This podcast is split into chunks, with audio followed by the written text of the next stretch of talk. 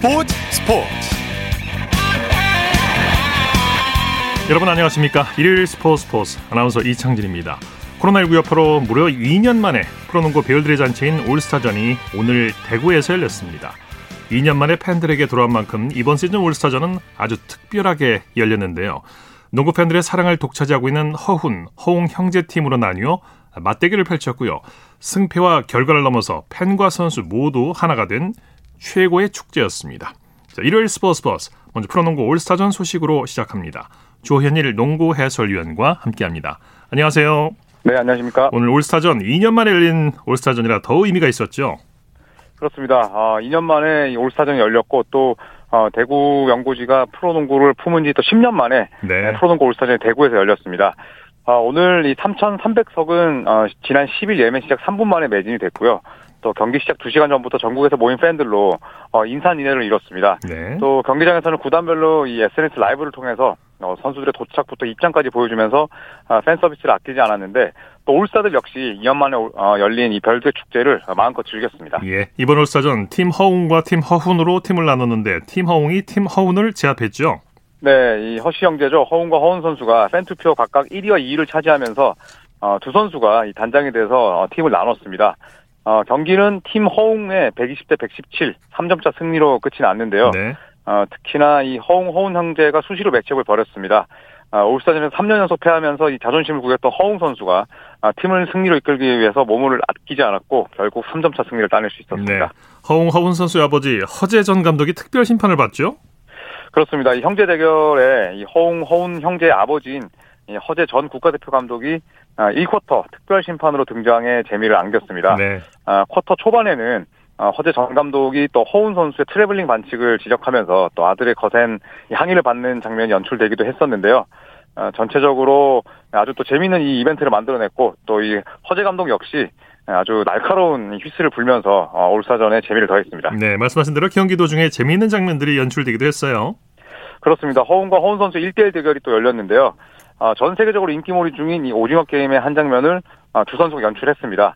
아, 무궁화 꽃이 피었습니다가 나오자 모든 선수들이 멈추면서 아, 약속대로 허웅, 허웅 선수의 이 isolation이 또 진행이 됐어야 됐는데 룰을 잠깐 잊었던 이 허웅 선수가 득점을 하면서 이 장면을 다수, 다시 연출하기도 했었습니다. 네. 아, 결국 허웅 선수의 수비를 따돌리고 이 허웅 선수가 다시 득점에 성공하면서 또 형제 대결에서 웃었습니다. 네. 역전에 재역전을 거듭하면서 경기도 아주 흥미진진했어요. 네, 이 재치 있는 퍼포먼스 선보이던 양 팀은 2쿼터 중반부터 본격적으로 득점 대결을 펼쳤습니다. 어, 한때 41대 31로 이 팀 허웅이 또 앞서가기도 했었는데요. 자, 하지만 이 최준영과 양홍석에게 연달아 점수를 내주면서 역전을 허용했습니다. 아, 하지만 4쿼터 후반까지 팀 허웅의 추격이 이어졌지만 팀 허웅은 끝까지 주도권을 내주지 않았습니다. 네. 아, 117대 118로 쫓긴 경기 종료 24.4초 전에 라거너 선수가 골밑 득점으로 승리의 쐐기를 박으면서 어, 승리를 확정지을 수 있었습니다. 네. 올스타전 하이라이트인 3점슛 컨테스트도 열렸죠? 네, 우승은 어, 이관희 선수가 차지했습니다. 예. 어, 최준영, 또 허웅 선수를 차례로 꺾고 챔피언에 올랐는데요. 어, 준결승에서 이 최준영 선수를 따돌린 이관희 선수는 결승에서 19점을 올리면서 12점에 머무른 허웅 선수를 꺾었습니다. 네. 어, 허웅은 또 예선을 1위로 통과했고 또 오마리 스펠만 선수와의 이 준결승에서도 17점을 기록하면서 기세를 올렸지만 이관희 선수의 슛감을 넘지는 못했습니다. 네. 덩크슛 컨테스트에서는 어떤 선수가 우승을 차지했나요? 네, KT의 루키죠. 이 하윤기 선수가 47득점을 받으면서 국내 선수 1위에 올랐습니다. 아, 헐크 분장을 하고 이 코트에 나타나서 셔츠를 찢는 퍼포먼스로 눈길을 사로잡았는데요. 예. 아, 가벼운 원핸드 덩크로 몸을 풀었고, 어, 그리고 또, 어, 이 백보드 모서리를 맞추는 동료들의 패스가 완벽하게 이루어지지 않긴 했습니다만, 이후에도 멋진 덩크를 터뜨리면서 아, 결국 상금 200만 원의 주인공이 됐습니다. 네. 그리고 외국 선수 부문에서는 이 오마리 스펠맨 선수가 어, 아주 멋진 덩크를 연달아 넣으면서 47점을 기록하면서 이 자밀 워니와 클리프 알렉산더, 마이크 마이어스를 제치고 우승을 차지했습니다. 네. 올스타전 MVP 팀 허웅의 주장 허웅 선수가 차지했죠? 네, 오늘 이 허웅 선수 주장으로서 21득점을 올렸습니다. 네. 아, 올스타전 최우수 선수의 영예까지 안으면서 이 주인공으로 우뚝 섰는데요. 어, 팬들로부터 많은 사랑을 받을 뿐만 아니라 또 이런 별들의 축제, 이 별들이 모인 자리에서도 단연 좋은 활약을 펼치면서 어, 남자 프로농구 최고의 선수로 자리를 어, 우뚝 자리를 섰습니다. 네. 경기 시작 전에 최근 세상을 떠난 표명일 전 감독을 추모하는 시간을 갖기도 했죠. 그렇습니다. 이 사실 표명일 감독은 어, 선수 시절에도 굉장히 많은 인기를 모았던 듀얼 가드였습니다. 어, 2003-2004 시즌에 전성기를 보냈었는데요. 식스맨상과 기량발전상을 동시에 수상하기도 했었습니다. 네. 어, 은퇴 이후에 에, 동부의 코치로 또 일을 하다가 2018년부터 어, 모교인 양정구에도 후배들 양성했는데요. 참 하지만 이 아쉽게도 지난 12일 밤 어, 향년 47세 지병으로 별세하고 말았습니다. 네, 네. 아, 다시 한번 이 시간을 빌려서 이 표명일 코치의 명복을 빌겠습니다. 네. 조현일 해설위원께서는 이번 올스타전에서 어떤 점을 가장 인상적으로 보셨습니까? 네, 저는 어, 이번 덩크 컨테스트에서 어, 번외로 출전한 이 여준석 선수의 덩크가 가장 빛이 났습니다. 네. 이 올스타전 특별 심판이자 용산고 대선배인 어, 허재 전 국가대표 감독이 건네준 공을 이 투핸드 백덩크로 연결을 시켰는데요. 네. 자, 이런 화려한 퍼포먼스로 총점 47점을 받으면서 또 많은 농구 팬들의 기대를 어, 샀습니다. 예. 자, 여자 프로농구 소식 살펴보죠. KB스타즈가 신한은행을 누르고 무려 12연승을 달성했어요. 네, KB스타즈의 기세가 대단합니다. 네. 아, 신한은행을 76대 60으로 꺾고 12연승을 달렸고 또 정규 시즌 매직 넘버에 단 두 개만을 남겨두게 됐습니다.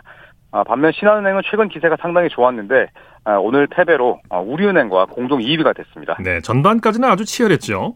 그렇습니다. 이 KB스타즈가 올 시즌 신한은행만 만나면 상당히 고전했었는데요. 아, 전반도 마찬가지였습니다. 아, 신한은행의 이 스몰 라인업에 KB스타즈가 고전하면서 아, 전반까지는 팽팽한 승부가 이어졌습니다만 아, 3쿼터부터 아, 보드 장악력에 에, 우위를 점하면서 압도하기 시작했습니다. 네. 이 강이슬이 외곽, 또 박지수 선수가 아, 인사이드를 점령하면서 아, 결국 대승을 따냈습니다. 네, 두 선수의 득점은 어땠습니까? 네, 강이슬 선수가 17득점을 올렸고요. 또 부상으로 한 경기 결장했었던 박지수 선수가 13점을 올렸습니다. 어, KB스타즈의 직전 경기 상대가 하나 원큐였는데 이 박지수 선수가 빠진 빈자리가 상당히 크게 느껴졌습니다만 에, 오늘 경기에서는 박지수가 인사이드에서 중심을 굳건히 잡아줬고 또 외곽에서는 어, 강이슬 선수가 맹활약을 하면서 두 선수가 30득점을 합작했습니다. 네, 소식 감사합니다. 네, 고맙습니다. 프로농구 소식 조현일 농구 해설위원과 살펴봤고요. 이어서 프로 배구 소식 살펴보겠습니다. 스포츠 동아의 강산 기자와 함께합니다. 안녕하세요. 네, 안녕하세요. 배구 인기 갈수록 뜨거워지고 있는데 오늘은 어땠나요? 네, 오늘 남자부 경기가 열린 의정부에는 1,317명이 입장했고요. 네. 여자부 경기가 열린 김천에는 무려 3,082명의 관중이 어, 네. 들어찼습니다. 올 시즌 처음으로 3,000명 이상의 관중이 입장해서 인기를 실감하게 했습니다. 드디어 3천 명을 돌파했군요. 여자. 그렇습니다. 자, 여자부 경기부터 살펴보죠. 한국도로공사가 KGC 인삼공사를 완파했네요. 네, 도로공사가 오늘 홈팬들 앞에서 짜릿한 승리를 거뒀습니다. 네. 인삼공사를 상대로 3대 0의 완승을 거두면서 홈 9연승과 더불어 2위를 지켰고요. 인삼공사는 4연패에 빠졌습니다. 네. 한국도로공사가 높이 싸움에서 압도했죠. 그렇습니다. 오늘 공격에서는 다소 밀렸지만 블로킹에서 13대 2로 상대를 압도했고요. 범실도 14개로 적었습니다. 네. 20개의 범실을 저지른 인삼공사와 비교해 안정적인 경기력을 보여준 것은 당연했습니다. 네. 도로공사 주축 선수들이 고른 활약을 보여줬어요. 네, 오늘 주축 공격수 4명이 전체적으로 고른 득점을 올렸는데요. 켈시가 블로킹 3개 포함 20점을 올렸고요. 박정아가 16점, 배유나와 전세ян이 9점씩을 합작했습니다. 네. 김종민 감독 선수들의 활약상에 만족감을 드러냈다고 하죠. 네, 그렇습니다. 만족하지 않을 수 없는 경기력이었죠. 오늘 경기 후에도 팬들의 뜨거운 응원 덕분에 선수들이 힘을 냈다고 고마움을 감추지 않았습니다. 네. 남자부 경기 살펴보죠. 한국전력이 KB 손해보험을 꺾고 의미 있는 승리를 거뒀네요. 네, 남자부 경기에서는 한국전력이 KB손해보험과 풀세트 접전 끝에 3대 2의 승리를 거두고 네. 3연패에서 벗어나면서 4위로 올라섰습니다. 네. 풀세트 접전이었는데 경기 내용 정리해 주시죠. 네, 3세트까지 1대 2로 끌려가던 한국전력은 4세트에서도 패배 직전에 일어났습니다. 27대 27 동점에서 다우디의 후위 공격과 오픈으로 경기를 5세트까지 끌고 갔고요.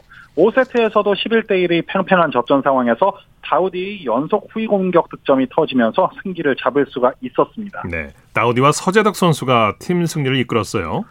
그렇습니다. 오늘 다우디가 팀 내 최다인 33점을 기록했고 서재덕도 올 시즌 한 경기 최다인 24점으로 뒤를 예. 바쳤습니다. 또 센- 센터 신영석이 블로킹 5개 포함 12점으로 큰 힘을 보탰습니다. 네. 다우디와 케이타의 맞대결도 관심을 끌었는데 다우디가 승리했네요. 네, 그렇죠. 양 팀의 거포가 맞붙은 이 대결도 상당히 관심을 모았습니다. 오늘 개인 대결은 막상막하였습니다. 케이타가 서브 3개와 블로킹 1개 포함 48점을 올렸고요.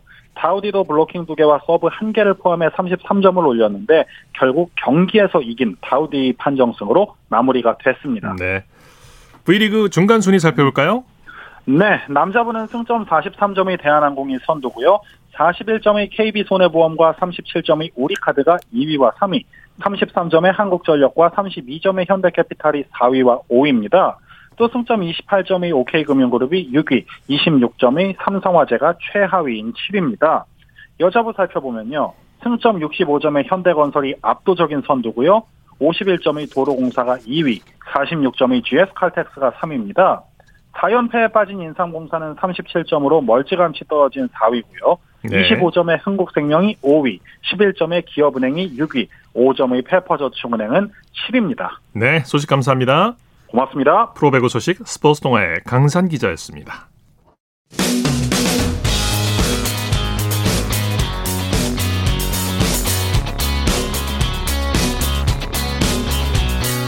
따뜻한 비판이 있습니다. 냉철한 분석이 있습니다. 스포츠 스포츠 일요일 스포츠 스포츠 생방송으로 함께하고 계십니다. 9시 31분 지나고 있습니다. 이어서 스포츠 속에 숨어있는 과학 이야기를 살펴보는 기영노의 스포츠와 과학 시간입니다. 스포츠 평론가 기영노 씨와 함께합니다. 어서 오십시오. 네, 안녕하세요. 오늘은 어떤 얘기를 들려주시겠습니까? 네, 2022 베이징 동계올림픽이 이제 19일 앞으로 다가왔죠. 앞으로 다가왔어요. 네, 동계올림픽을 대표하는 종목은 역시 예, 하계 올림픽의 육상에 해당하는 네. 스피드 스케이팅이죠. 육상 100m 같은 거죠. 예. 네. 그런데 스피드 스케이팅은 육상의 100m나 200m가 똑같은 조건에서 스타트 하잖아요. 예. 근데 이제 단거리를 보면은 두 명씩 한 조를 이뤄서 어, 출전하죠. 그러니까 인코스 한 명, 아웃코스 한 명. 이렇게 두 명이 출발합니다. 예. 그래서 오늘 스포츠 과학 시간에는 스피드 스케이팅 아웃코스와 인코스 출발에 대해서 알아보겠습니다. 네. 자, 그런데 스피드 스케이팅 500m 출발이 올림픽 때마다 변화가 있었다고요? 네. 94년 릴레함메르 동계 올림픽 때까지는 스피드 스케이팅 500m를 단판 승부로 했어요. 네. 근데 이제 인코스, 아웃코스 이게 출발하는 선수가 차이가 있잖아요. 그렇죠. 그래서 98년 나가노 동계 올림픽부터 2014 소치 동계 올림픽 때까지 다섯 번의 올림픽에서는 인코스 한 번, 아웃코스 한 번 이렇게 한 선수가 두 번 레이스를 해서 예. 합한 기록이 자신의 기록이었어요. 예. 그런데 지난 2018 평창 동계올림픽 때부터 스피드 스케이팅 500m도 단판 승부로 색깔을 가리도록 했습니다. 메달 예, 색깔을. 예, 그랬군요. 예, 이번 베이징 동계올림픽도 남녀 스피드 스케이팅 500m가 단판 승부로 메달 색깔을 가리게 됩니다. 네, 지난 2018 평창 동계올림픽에서 이상화 선수가 아웃 코스에서 출발을 했죠. 네, 맞습니다. 2018 평창 동계올림픽에서 이상화 선수는 아웃코스, 라이벌 일본의 고다이라 나오 선수는 인코스에서 출발했습니다. 네. 이상화 선수는 출발 이후 100m까지는 고다이라 나오 선수한테 앞섰지만 막판 스퍼트에 뒤지면서 37초 33의 기록으로 36초 94를 끊은 고다이라 나오한테 0.39초 뒤져서 3연패에 실패하고 은메달 땄었죠. 네. 자, 그렇다면 인코스, 아웃코스 어떤 게 유리한가요?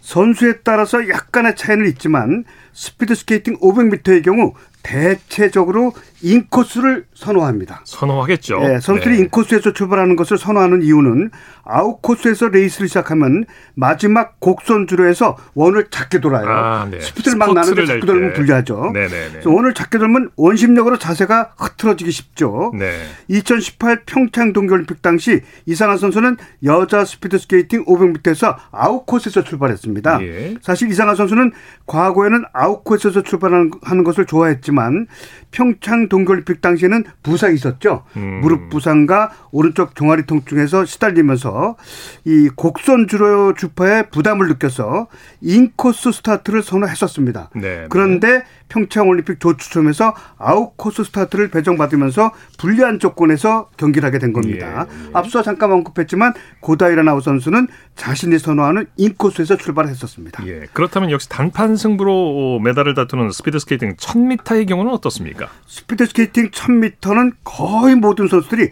아웃코스보다는 인코스에서 출발하는 것을 선호합니다. 이것도 이유가 있는 거죠? 이거 더 큰 이유예요. 네. 500m보다. 예. 대표적인 경우가 모태범 선수인데요. 모태범 선수는 지난 2010 밴쿠버 동계올림픽 남자 스피드 스케이팅 500m에서 금메달 딴 후에 음. 1000m까지 이관왕을 노렸는데 네네. 1000m에서 아웃 코스에서 출발한 것이 불리하게 작용했다고 지금도 생각하고 있어요. 네네. 당시 컨디션이 아주 좋았었는데 1000m에서 아웃 코스에서 출발했는데 당시 세계 최고의 선수 미국의 샤니 데이비스한테 흑인 선수죠. 네네. 0.18초밖에 뒤지지 않고 은메달을 땄었습니다. 네, 이 이유도 이제 바로 그 원심력 때문에 선수들이 예, 이렇게 예, 선호를 그렇습니다. 하는 거겠죠. 예, 맞습니다. 네. 예. 자, 이 아웃코스 출발한 것이 이제 원심력 때문에라고 하는데 불리한 이유는 뭘까요? 처음 아웃코스에서 출발하는 게? 인코스에서 출발한 선수는 짧게 코너를 돌면서 초반 속도를 쉽게 올릴 수 있어요. 네. 인코스에서 출발하면. 네. 근데 스타트를 한 선수가 안쪽 원과 바깥쪽 원을 도는 것에 따라서 체력 부담이 다른데 인코스보다 아웃코스에서 출발한 선수들이 초반에 힘을 더 들어가요. 초반에 예. 힘이. 예. 또한 출발한 선수가 다섯 차례 커브를 돌면서 아웃코스와 인코스를 교체하게 됩니다. 네. 인코스에서 출발한 선수가 힘을 덜 들이고 출발한다고 보면 골인 지점에서는 어떤가요? 인코스에서 출발한 선수는 마지막 200m를 남기고 인코스에 들어오고 인코스로 들어오죠. 예. 아웃코스에서 출발한 선수는 아웃코스로 들어오게 됩니다. 네. 그럼 인코스에서 출발한 선수는 앞서가는 선수를 보고 결승전까지 치고 나갑니다. 아주 유리한 음, 거죠. 네. 그런데 다시 말씀드리면 인코스에서 출발한 선수는 마지막 코너에서 아웃코스에서 출발한 선수가 앞서가는 걸 보면서 음. 따라 들어가게 되니까 아, 굉장히 그 아. 속도를 더 올릴 수 있게 된 거죠. 이게 아주 결정적인 거예요. 그러네요. 예, 네. 이게 아주 결정적이에요. 네. 아, 그러니까 아웃코스에서 출발한 선수가 아주 불리하게 한 거죠. 앞에 예. 보고 앞에 가는 선수를 보고 스퍼트를 할 수 있다는 그렇죠. 얘기죠. 그런 네. 뭐 따라가는 게 훨씬 쉽죠. 네. 그러니까 네. 스피드 스케이팅 500m, 1000m는 인 코스에서 출발하느냐, 아웃 코스에서 출발하느냐가 아주 중요한 요건이 되겠군요. 예, 결론적으로 말씀드리면 똑같은 실력일 경우 어, 스피드 스케이팅 500m는 인 코스, 아웃 코스가 그다지 차이가 나지 않지만 그래도 인코스가 약간 더 낫고 선수들에 따라 선호 경향이 다르겠죠. 예, 약간 다르지만 1000m는 무조건 인코스가 유리합니다. 이것도 운이라고 봐야 되나요? 아, 그렇죠. 추첨이니까. 네. 딱 한 번인데 네. 그 추첨이니까 굉장히 운이죠. 예. 네. 자, 그럼 이번 베이징 동계올림픽 스피드 스케이팅에 대해서 자세히 좀 소개해 주시죠. 베이징 동계올림픽 스피드 스케이팅은 아이스 리본이라고 불리는 국립 어, 스피드 스케이팅장에서 어, 경기가 열립니다. 예. 남자 7종목, 여자 7종목 모두 14개의 금메달이 걸려 있어서 15종목 가운데 가장 많습니다. 네, 이게 이제 네. 하계 올림픽 육상과 똑같아요. 가장 많습니다. 아, 이 스피드 스케이팅은 2월 4일 개막 다음 날인 2월 5일 여자 스피드 스케이팅 3000m를 시작으로 2월 19일 남녀 매스 스타트로 막을 내리게 됩니다. 예. 우리나라는 팀 추월 이승훈 선수, 정재원 선수가 출전하죠. 네. 매스 스타트 역시 정재원 선수가 강력한 금메달 후보입니다. 네. 김보름 네. 선수까지 네. 또 남자 500m 차민규 지난 평창 때 은메달 땄었죠. 여자 아, 또 남자 1000m 김민석 이번에 월드컵에서 금메달 하나 딴 적 있죠. 네. 이런 선수들이 이제 금메달 후보입니다. 네, 우리 선수들의 선전을 기대하고 응원합니다. 기영노의 스포츠와 과학 오늘은 스피드 스케이팅의 아웃 코스와 인 코스 출발에 대해서 얘기 나눴습니다. 스포츠 평론가 기영노 씨와 함께했습니다. 고맙습니다. 안녕히 계십시오. 쳤다 하면 홈런이고 슛 골이고 각본 없는 한편의 드라마 그것이 바로 그것이 바로 손에 잡힌 우승 트로피 목에 걸린 그 배달 너와 내가 하나 되는 그것이 바로 그것이 바로 그것이 바로 꿈꾸던 스포츠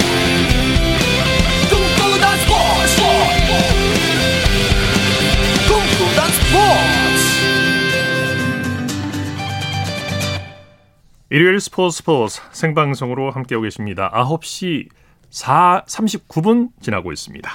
이어서 다양한 종목의 스포츠 소식을 전해드리는 주간 스포츠 하이라이트 시간입니다. 오늘은 베이징 동계올림픽 소식을 중심으로 전해드리겠습니다. 이혜리 리포터와 함께합니다. 어서 오십시오. 네, 안녕하세요. 자, 백신을 거부한 접종을 거부한 조코비치 선수가 결국 호주 오픈을 못 뛰게 됐어요. 네, 우리나라 시간으로 오늘 호주 연방 법원은 호주 정부의 입국 비자 취소 결정을 번복해 달라는 이 조코비치 측의 요청을 만장일치로 기각했습니다. 네. 법원도 조코비치의 손을 들어주지 않았는데요.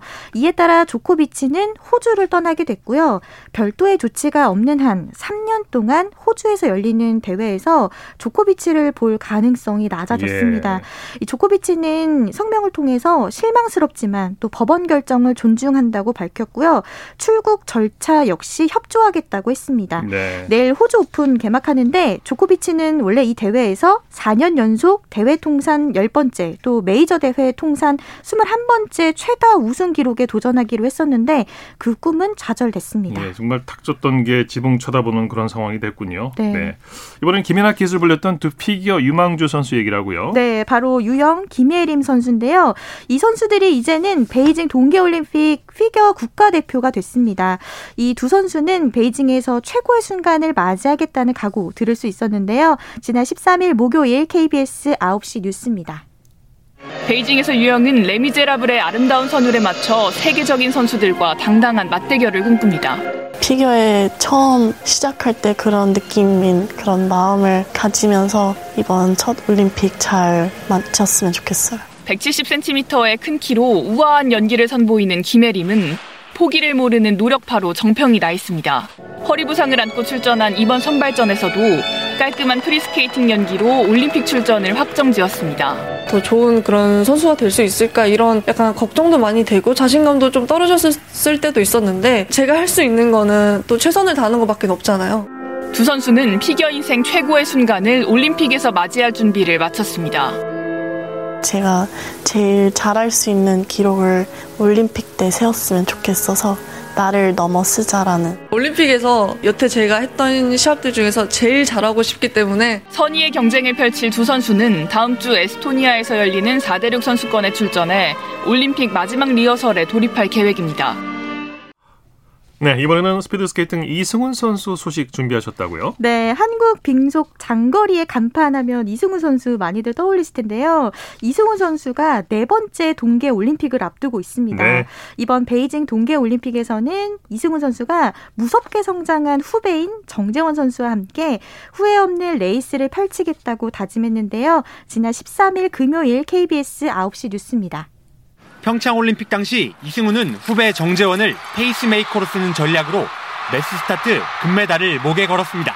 4년이 지난 지금 상황은 달라졌습니다. 무서울 만큼 성장한 정재원을 이제는 이승훈이 따라잡기 벅찬 모습입니다. 올림픽 전 마지막 시험 무대에서도 정재원의 1500m, 1000m 모두 뒤졌습니다. 이승훈도 에이스는 이제 정재원이라며 실력 차를 인정했습니다. 지금의 저하고는 경기력을 비교하면 안 될 것 같아요. 뭐 남은 스케이팅 생활은 정말 뭐 성적에 연연하지 않고 즐기면서 하고 싶다 그런 마음이었는데 메달 욕심보단 이번엔 조연이 될 각오도 돼 있다고 밝혔습니다. 어떤 레이스를 하게 될지는 아마 그때 올림픽 때 상황을 봐야 될 것 같아요. 후배 정재원도 선의의 경쟁을 펼치고 싶다고 말했습니다. 평창 올림픽이 끝나고 4년 동안 여러 세계 무대에서 좋았던 성적들도 있고 분명히 욕심은 있지만 마음은 비우고 이제 준비한 모든 걸 쏟아붓기 위해 더 마인드 컨트롤 하게 되는 것 같아요. 이승훈과 정재원의 경쟁이 펼쳐질 매스스타트와는 반대로 서로 돕는 협동의 레이스인 팀추월까지 베이징에서 한국 빙속의 어제와 오늘이 마지막 의기투합에 나섭니다. 네, 스노보드의 간판 이상호 선수가 월드컵 시즌 랭킹 1위로 마무리했죠. 네, 그렇습니다. 어, 특히 이상호 선수가요. 오늘 우리나라 시간으로 오늘 이 오스트리아 지몬회에에서 열린 2021-2022 시즌 국제 스키 연맹 스노보드 월드컵 7차 대회 알파인 혼성 평행 대회전에서 정해림 선수와 짝을 이뤄서 동메달을 목에 걸었습니다. 네. 이 메달은 이상호 선수의 혼성 단체전 첫 메달이기도 한데요. 이 선수는 평행 대 회전과 평행회전 경기 이 시즌 성적을 모두 합산해서 종합순위 여전히 1위로 지키고 있습니다. 네. 이 스노보드 대표팀은 내일 귀국해서 국내에서 훈련을 이어갈 예정입니다. 네, 이상호 선수 베이징에서 2회 연속 메달 소식을 기대해 보겠습니다. 네. 자, 이 쇼트트랙에 출전하는 대표 선수가 20일 이후에 결정이 된다고요? 네, 베이징 동계올림픽에 출전하는 한국의 주력 종목인 쇼트트랙 여자부 아직 출전 선수를 결정하지 못했습니다. 여러 가지 복잡한 문제가 있죠. 네, 지난해 5월에 열린 국가대표 선발전에서 베이징 올림픽 출전 자격을 획득한 심석희, 김지우 선수가 나란히 징계와 또 부상으로 인해서 올림픽 출전이 불투명한 상태인데요. 현재 심석희 선수는 지난해 12월 대한 빙상경기연맹으로부터 받은 2개월 자격정지 징계에 불복해서 법정 공방을 펼치고 있습니다. 네. 또 골절상을 당했던 김지우 선수는 최근에 진천 선수촌에서 훈련하는 대표팀에 합류해서 어, 올림픽 출전 의사를 또 밝히기도 했는데요. 쇼트트랙 여자 대표팀의 윤곽은 심석희 선수가 법원에 제출한 이 징계 효력 정지 가처분 신청이 마무리되는 오는 21일 전후로 결정될 것으로 보입니다. 네. 테니스의 장수정 선수가 생애 첫 메이저 단식 본선 무대를 밟았죠? 네, 장수정 선수 우리나라 시간으로 이제 지난 14일 금요일에 호주 멜버른에서 열린 호주 오픈 테니스 대회 여자 단식 예선 결승에서 스페인의 레베카 마사로바 선수를 2대 0으로 꺾으면서 생애 처음으로 메이저 대회 단식 본선에 나서게 됐습니다. 네. 이 한국 여자 선수가 메이저 대회 단식 본선에 진출하게 된 건 지난 2020년 호주 오픈에서 한나래 선수 이후에 장수정 선수 가 2년 만이고요. 이 장수정 선수 호주 오픈 본선 1회전에서는 세계 랭킹 99위인 몬테네그로의 그 단카 코비니치 선수와 대결하게 됩니다. 네. 주간 스포츠 하이라이트 이혜리 리포터와 함께했습니다. 수고했습니다. 네, 고맙습니다.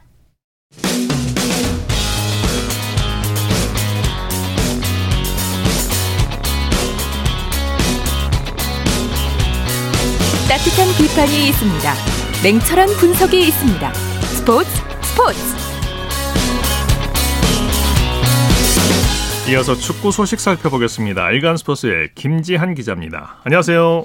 네, 안녕하세요. 어제 우리 대표팀이 아이슬란드를 상대로 대승을 거뒀어요. 네, 우리 축구 대표팀이 새해 첫 경기를 대승으로 장식했습니다. 어, 젯밤에 터키 안탈리아의 마르단 스타디움에서 열린 아이슬란드와의 친선 경기에서 5대 1 대승을 거뒀는데요. 예. 전반에 3골, 또 후반에 2골이 터졌습니다. 네. 전반 15분에 조규성 선수의 골을 시작으로 권창훈, 백승호, 김진규, 엄지성 선수가 연달아 골을 터뜨렸고요. 네. 2022년 카타르 월드컵이 열리는 해를 우리 벤투호가 매우 기분 좋게 시작했습니다. 네. 유럽 팀을 상대로 A매치에서 이렇게 4골 차로 이긴 게 역사상 처음이라고 하죠. 네, 이날 벤투호가 기록한 이 4골차 승리는 20년 만에 나온 역대 우리 축구 대표팀의 유럽 국가 상대 A매치 최다골 네. 어, 승리 신기록인데요. 예. 종전에는 2002년 한일 월드컵을 앞두고 부산에서 열린 스코틀랜드와의 이 평가전에서 4대 1 3골차 어, 승리를 네. 거뒀던 게 이제 기록이었습니다. 네. 이 기록을 어제 벤투호가 넘어섰습니다. 네, 네. A매치 데뷔골을 넣은 선수가 4명이었을 만큼 선수들이 고르게 골을 터뜨린 게 인상적이었어요. 네, 어제 경기에서 이 유럽파 없이도 화끈한 화력을 뽐냈던 게 참 인상적이었는데요. 네. 어, 특히 아까 말씀 이제 드렸던 이 선수들 중에서 이 조규성, 백승호, 김진규, 엄지성 이 네 선수가 한꺼번에 A매치 데뷔골을 터뜨렸습니다. 네. 중앙 미드필더로 나선 김진규 선수는 어, 자신의 A매치 데뷔전에서 한 골, 어, 또 조규성 선수의 선제골까지 도우면서 1도움까지 또 기록을 하면서 맹활약을 펼쳤고요. 네. 2002년생 엄지성 선수도 자신의 A매치 첫 경기에서 멋진 헤딩골을 터뜨리면서 역시 데뷔골을 장식해냈습니다. 네. 골잔치 대승을 넘어서 남은 게 많았던 경기였어요. 네, 아이슬란드를 상대로 해서 슈팅 숫자에서도 우리가 19대 3으로 월등하게 앞섰고요. 또 네. 유효 슈팅 숫자도 11대 1로 아주 큰 차이를 보였습니다. 네. 아, 이렇게 유럽 팀을 상대로 해서 우리 선수들이 경기를 소화하면서 아주 큰 자신감을 얻던 그렇죠. 이 경기를 치러냈고요. 네. 아무래도 현재 이 손흥민 선수 또 황희찬 선수 이런 부상 선수 관리가 지금 축구 대표팀이 필요한 상황이잖아요. 네. 그런 상황에서 이 벤투 감독이 활용할 할 만한 이 플랜 B의 옵션이 그렇죠. 많아진 것 어, 이번 경기에서 얻은 가장 큰 소득이라고 네. 할수 있겠습니다. 선수들의 자신감 플랜 B 옵션이 많아졌다는 거 네. 아주 큰 소득이었습니다. 벤투 감독과 선수들의 반응은 어땠습니까? 네, 경기가 끝나고 나서 파울로 벤투 감독은 일주일 정도 훈련하고 나온 상태였는데 선수들이 준비를 잘 해줘서 아주 좋은 경기력을 보여줬다. 아, 이렇게 또 칭찬을 했습니다. 네. 또 현재 이 손흥민 선수와 황희찬 선수의 몸 상태에 대해서 이 면밀하게 살펴보고 있다고 하면서 네. 다음 주까지 상황을 보고서 만약에 어렵다면은 이 다른 대안을 찾겠다는 이런 또 부연 설명도 함께 곁들었습니다. 네. 또이 데뷔골을 넣었던 조규성 선수 어, 경기가 끝 끝나고서 이 감독님이 훈련 때 하고자 했던 전술적인 부분이 자신과 잘 맞았다면서 앞으로 치를 이 몰도바와의 평가전에서도 승리를 해서 팬들의 기대에 부응하겠다 이런 포부도 함께 밝혔습니다. 예. 우리 대표팀의 다음 평가전 스케줄은 어떻게 됩니까? 네, 우리 시각으로 오는 21일 저녁 8시에 이 같은 장소에서 몰도바와 이 유럽 원정 두 번째 A매치를 치를 예정이고요. 이어서 27일에 유럽파가 합류한 가운데서 카타르 월드컵 아시아 지역 최종 예선 7차전 경기인 레바논 원정 경기를 치를 예정입니다. 네. 자, 유로파 선수 소식 살펴보죠. 독일 마인츠의 이재성 선수, 터키 페네르바치의 김민재 선수가 출장했죠. 네, 마인츠의 이재성 선수, 어, 우리 시각 어젯밤에 분데스리가 19라운드 보쿰과의 홈 경기에서 선발로 출장을 해서 후반 35분까지 뛰었는데요. 아쉽게 공격 포인트는 없었습니다. 하지만은 최근에 두 경기에서 연패를 당했던 마인츠가 1대 어, 0으로 승리를 거두면서 약 한 달 만에 승리를 챙겼고요. 또 이 터키 페네르바체의 김민재 선수 어제 터키 슈페르리그 21라운드 안탈리아 스포르와의 원정 경기에 어, 중앙 수비수로 나서서 풀타임 출장했는데요. 특히 이 페네르바체는 이스마엘 카르탈 감독이 새롭게 어, 시즌 도중에 부임했습니다. 네. 어, 이 체제에서 치른 첫 경기에서도 풀타임을 뛰면서 김민재 선수 변치 않는 입지를 확인했고요. 소속팀 페네르바체는 안탈리아 스포르와 1대1 무승부를 거뒀습니다. 네. 손흥민 선수의 소속팀 토트넘과 아스날의 경기가 결국 연기가 됐네요. 네, 원래 내일 새벽 1시 30분에 열릴 예정이었던 잉글랜드 프리미어리그 예, 토트넘과 아스널의 북런던 더비가 연기됐습니다. 네. 어, 프리미어리그 사무국이 어제 밤에 어, 이 경기를 연기하기로 전격적으로 어, 결정을 했는데요. 아직 일정은 미정이고 이 사무국은 추후에 일정을 재편성할 계획이라고 밝혔습니다. 네, 네. 토트넘은 이번 연기 결정에 대해서 강한 유감을 표시했다고요. 네, 아스널이 이번 연기를 먼저 이제 요청을 해뒀는데요. 이 코로나19 상황과 또 선수들의 부상, 여기에다가 이 아프리카 레이션스컵의 주요 선수가 이제 차출됐다는 어, 이런 이유를 들었습니다. 예. 여기에 이제 이 프리미어리그 사무국이 요청을 받아들인 셈이 됐는데 아, 토트넘은 어, 이번 결정에 대해서 이 아스널의 요청이 받아들여진 점에 대해서 에, 매우 놀랐다면서 이 사무국을 향해서 규칙을 적용할 때 명확성과 일관성을 가져야 한다. 아, 이렇게 또 지적을 하면서 강한 유감을 표했습니다. 네, 토트넘으로서는 토트넘으로서는 남은 경기 일정에 대한 부담이 커지겠네요. 네, 현재 18경기밖에 토트넘이 치르지 못했거든요. 네. 현재 이 프리미어리그에서 토트넘보다 경기를 덜 치른 팀이 최하위에 있는 번니뿐인데요. 아무래도 현재 이 프리미어리그 순위 경쟁이 점점 더 어, 치열해지는 그런 상황이기 때문에 그렇죠. 토트넘이 막판으로 갈수록 어, 순위 경쟁뿐만 아니라 선수들의 이 체력 부담도 점점 그렇죠. 더 커질 것으로 전망됩니다. 손흥민 선수도 결국 무리하다가 근육에 문제가 온 거 아니겠습니까? 그렇, 그렇죠. 네. 네. 국내 축구 살펴보죠. 박주영 선수가 울산 현대로 가게 됐어요. 네, 오늘 울산 현대가 공식적으로 박주영 선수 영입을 발표했는데요. 박주영 선수가 지난 시즌에 FC 서울과의 어, 계약이 끝나고 나서 어, 새로운 팀을 찾다가 결국 울산과 접촉을 했고요. 어, 이렇게 되면서 선수 생활을 계속해서 이어갈 수 있게 됐습니다. 울산 현대와 박주영 측은 이제 계약 조건, 구체적인 뭐 계약 기간이라든가 이런 부분들은 합의에 의해서 밝히지 않기로 했고요. 네. 박주영 선수는 울산 팀에 잘 녹아들어서 시즌 목표 목표를 달성하기 위해서 헌신하겠다 이렇게 다짐했습니다. 네, 소식 감사합니다. 네, 감사합니다. 축구 소식 일간 스포츠의 김지한 기자와 살펴봤고요. 이어서 골프 소식 알아보겠습니다. 스포츠소의 김진회 기자와 함께합니다. 안녕하세요. 네, 안녕하세요. 자, 김지영 선수가 아시안 투어 싱가포르 인터내셔널에서 연장 접전 끝에 우승을 차지했네요. 네, 김지영 선수가 싱가포르에서 열린 아시안 투어 대회에서 최종 4라운드 합계 4언더파 284타를 기록했는데요. 이 태국의 완나스리짱과 동타를 이루어 돌입한 연장 첫 번째 홀에서 5m짜리 버디 퍼트를 성공시켜 우승을 차지했습니다. 네. 어, 2019년 11월 파나소닉 오픈 인디아에서 만 17세 149일의 역대 두 번째 최연소 나이로 아시안 투어 첫 우승을 차지했던 김주형 선수는 2년 2개월 만에 통산 2승째를 거뒀습니다. 네. 자, 케빈 나 선수가 자신의 늑장 플레이에 비판을 가한 선수에게 SNS에서 카운터 펀치를 날렸다고요? 네, 케빈 나 선수가 PGA 투어 소니 오픈 인 하와이 도중 SNS에서 설전을 벌였는데요. 어, 먼저 공격을 한 건 그레이슨 머리였습니다. 골프TV 리포터 트위터에 오랫동안 슬로, 슬로 플레이어로 명성이 높았던 케빈 나를 향해 케빈 나는 퍼트하는데 3분이나 걸려 질린다며 댓글을 달았습니다. 네. 어, 그러자 케빈 나가 반격을 했는데요. 머리를 향해 너의 컷 탈락하는 모습에 질려가고 있어라고 네. 받아쳤습니다. 네, 어, 또다시 머리는 만약 슬로우 플레이로 인한 벌타를 받는다면 너는 절대 어, 컷을 통과하지 못할 것이라고 재반격에 나섰습니다. 네. 카운터 펀치 세게 날렸군요. 장타 전문 선수 카일 버크셔가 일반 골프 대회 출전했는데 하위권에 그쳤다고요?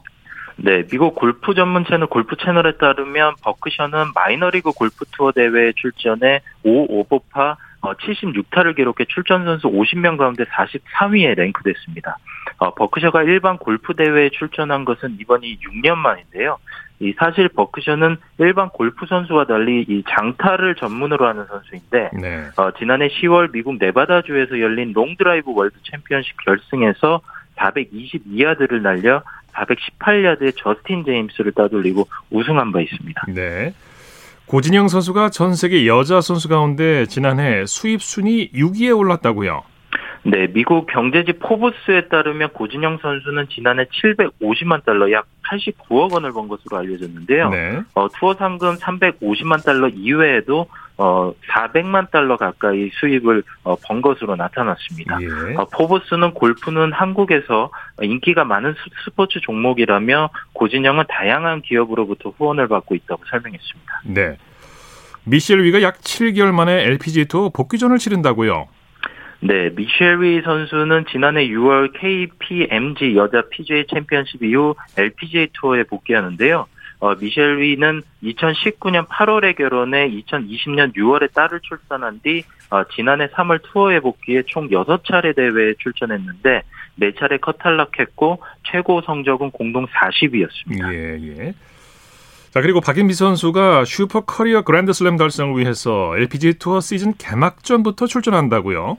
네, 이미 골든 커리어 그랜드 슬램을 달성한 어, 박인비 선수가 오늘 21일부터 미국 플로리다주 올랜도에서 열릴 힐튼 어, 그랜드 베케이션스 토너먼트 오브 챔피언스에 출전합니다. 네. 어, 이 대회는 최근 2년간 LPGA 투어 우승자들에게만 출전 기회가 주어지는 왕중왕전 성격을 띠는데요. 예. 이 박인비 선수는 올 시즌 박세리가 보유 중인 한국인 최다 승 25승과 다섯 개 메이저 대회 우승을 뜻하는 슈퍼 커리어 그랜드 슬램에 도전합니다. 네. 박인비 선수에게는 에비앙 우승만이 남아 있습니다. 네, 소식 감사합니다.